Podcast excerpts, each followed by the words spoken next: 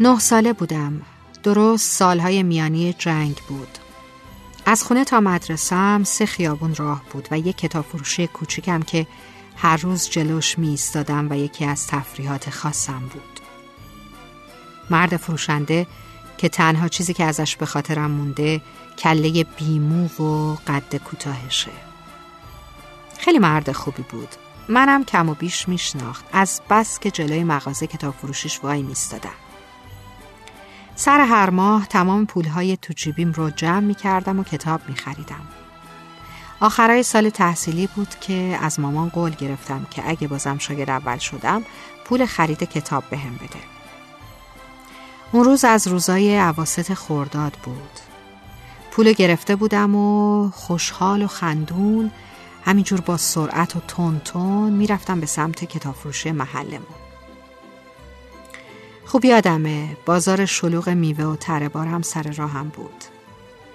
تمام مسیر رو با شوق کودکانه ای قدم بر می داشتم تا هر چه زودتر به کتاب فروشی برسم. به کتاب فروشی که رسیدم یه مغازه دو در دو بود با ویترین شیشه ای پر از کتاب. همینطور که نگام رو روی کتابا میچرخوندم از بین همه کتاب ها کتاب زن سی ساله بالزاک رو انتخاب کردم.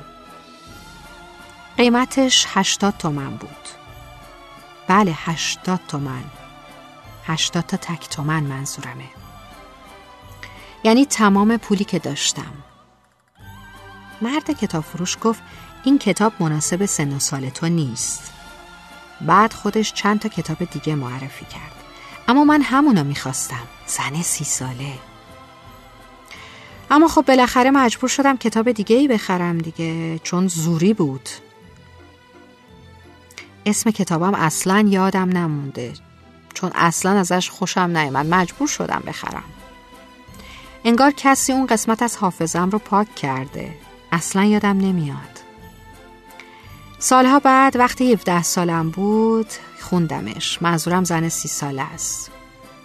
روزهای داغ تابستون که تو حیات باغچه داره خونمون روی پله میشستم و غرق شخصیت های رمان می‌شدم. بعد چشمامو میبستم و سی سالگیمو مجسم می‌کردم که یعنی چی میشه؟ کجام چه شکلی میشم؟ روزایی که با همه اتفاقات خوب و بدش مثل همیشه و همین الان خلوت با خیالامو داشتم بعدها اصلا نفهمیدم سی سالگیم چطور مثل برق و باد گذشت و من هم هیچی ازش نفهمیدم